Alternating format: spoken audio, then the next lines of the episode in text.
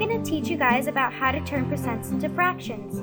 The first thing you need to know is that percent means always out of 100.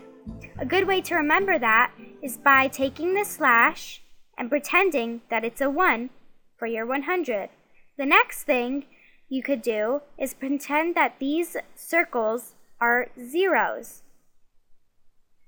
Next, you need to take the number in your percent and turn it into your numerator.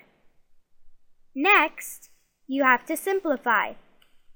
To simplify, you need to find the greatest common divisor, which in this case is 25, which will lead us right to 3 fourths. Okay, thanks.